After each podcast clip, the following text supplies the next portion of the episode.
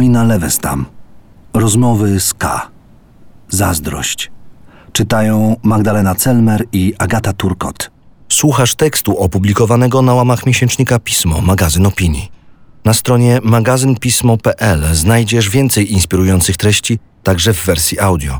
Wykup prenumeraty, aby zyskać dostęp do wszystkich artykułów, ilustracji i nagrań. Napisz do mnie, tak jak się mówi czasem do księżyca. Co miesiąc wybiorę list, na który odpowiedź może przydać się nam wszystkim. Nie musi być poważny, nie musi być głęboki, ale może też być niezwykle istotny i prawdziwy. Zawsze chciałam to robić słuchać i myśleć o tym, co usłyszałam. Karolina Lewestam. Zazdrość. Droga K.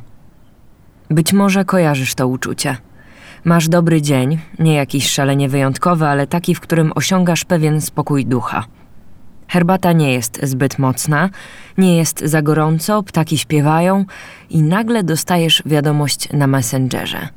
Albo w rozmowie padają jakieś słowa, które nagle wbijają ci malutką szpilkę zazdrości.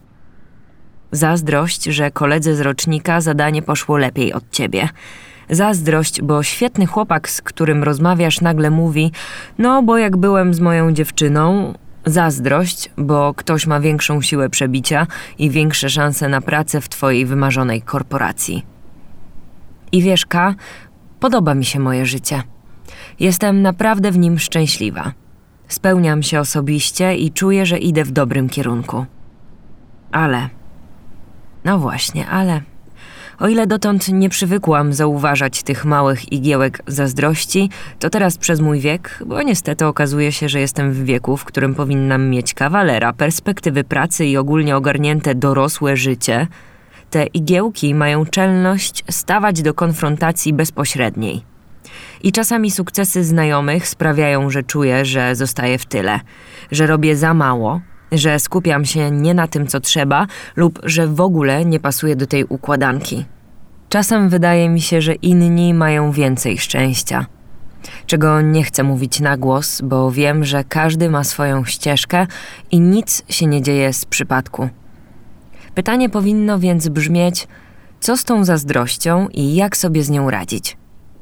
Niechętnie się do tego przyznająca, ale zazdrosna Jolanta. Droga, niechętnie się do tego przyznająca, ale zazdrosna Jolanto. Te malutkie szpile to często duży problem, bo kto jest największym pariasem wśród emocji? No kto? Większość z nich ma zaskakująco przyzwoity PR i nie są to tylko celebrytki w rodzaju miłości, współczucia czy zachwytu. Poważaniem cieszy się i strach, w końcu każe nam uciekać przed niebezpieczeństwem, i gniew, wszak bywa sprawiedliwy i seksownie wygląda u niejednego Achillesa.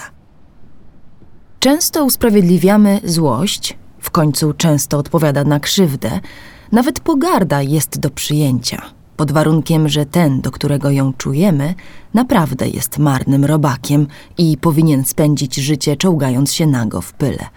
Ba, i nienawiść coś tam w sobie ma, jakiś interesująco mroczny ciężar. A zazdrość? Nikt jej nie usprawiedliwia i nikt nie szanuje. Inne emocje nie zapraszają jej na kolację i udają, że nie widzą jej na ulicy. Wszystkim za nią po prostu wstyd.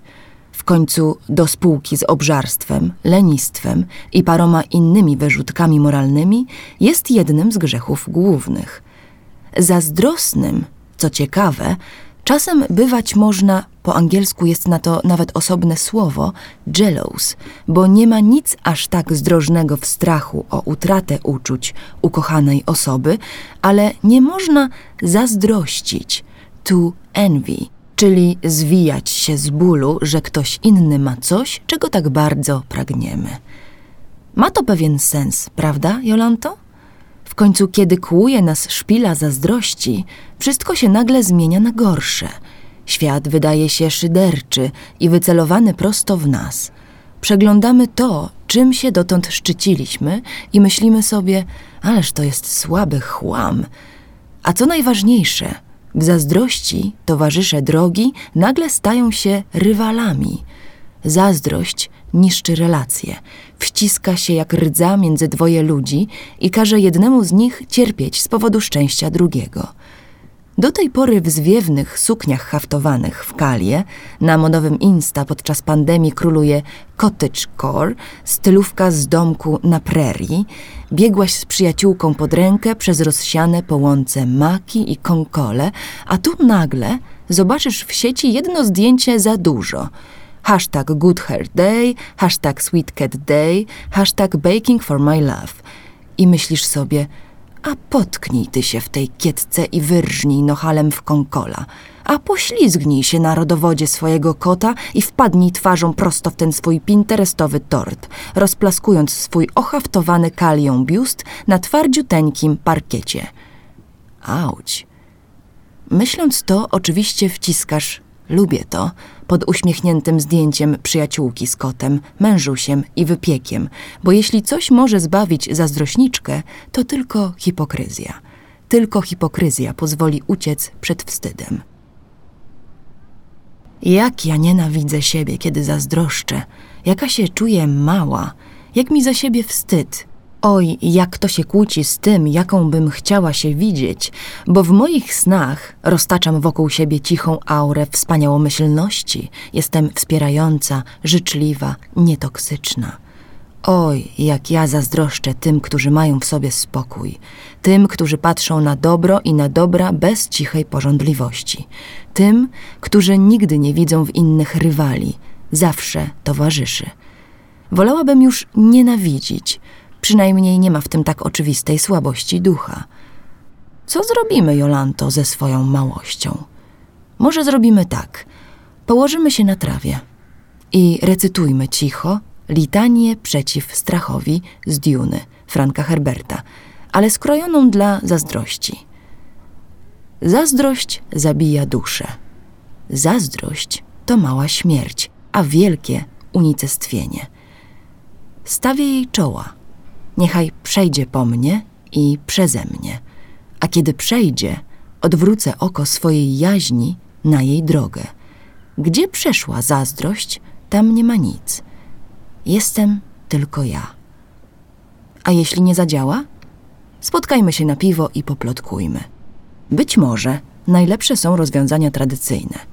Nic tak człowiekowi zazdrosnemu nie pomaga – żadne medytacje, żadne praktyki wdzięczności, jak stare, dobre obrobienie komuś tyłka. Krzysiek dostał pracę w twojej wymarzonej korporacji? Nic dziwnego, że chłopaczyna ma siłę przebicia. Musi mieć jedno słowo kompensację. Felieton ukazał się w 45. numerze miesięcznika Pismo, magazyn opinii. Czytały Magdalena Celmer i Agata Turkot.